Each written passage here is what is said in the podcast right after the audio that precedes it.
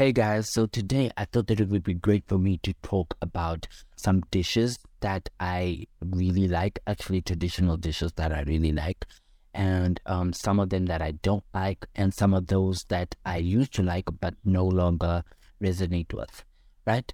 So the first dish that I want to talk about is chicken feet, right? Chicken feet is something that you will find everywhere here in South Africa whether it's a fresh food market, whether it's a um, convenience store, whether it's a um, supermarket, you are going to find um, chicken feet, right? Chicken feet is a delicacy that a lot of different um, people here in South Africa consume, right? One of the foods that I haven't really consumed is um, pork trotters. Um, I don't necessarily like them. I don't think that they are good in any way, shape, or form. And I quite frankly think that they give me um, the vibes of cow heels because cow heels are extremely sticky. They are the same as chicken feet, and I don't necessarily enjoy them either.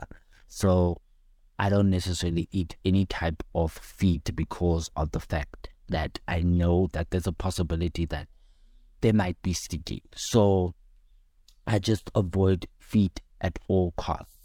But yeah, um, the next one that I want to talk about is um, mogodu. Now, mogodu is um, tripe, basically, right? Tripe is something that um, also, once again, a lot of people eat, but I don't think that you can find tripe just anywhere, right? Um, you have to go to specific places like supermarkets, right, to get your tripe or like a market that um, is independently owned by you know, people that sell on the streets or anything of that sort. That is where you would find tripe. And I feel like also the ones that you find at the supermarket are just not that nice or are just not as great as the tripe that you would find at a fresh food super, well, not supermarket, but an independent store selling it, you know? I just feel like they do it a lot better. And then um, it has to be cow tripe though. It can't be any type of tripe it has to be cow tripe.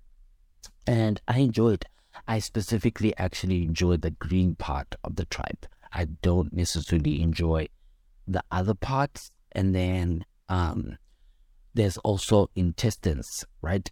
People also eat intest- intestines here in um, South Africa, and it's another delicacy that we eat. And I, I haven't really had intestines in a very long time. And if I'm eating intestines, it has to be chicken intestines. I don't eat any other intestines um, besides chicken intestines. They are fairly good. Um, I don't have an issue with eating intestines. Um, I used to enjoy them when I was younger. I don't necessarily eat them anymore. You know, I wouldn't be opposed to having intestines, but I don't eat them anymore. My mom doesn't cook them anymore, so I don't have them. Um, and then um, another delicacy here in South Africa is mopane worms, right? I've only really seen um, people from um, Limpopo, if you know where Limpopo is, thing, you know.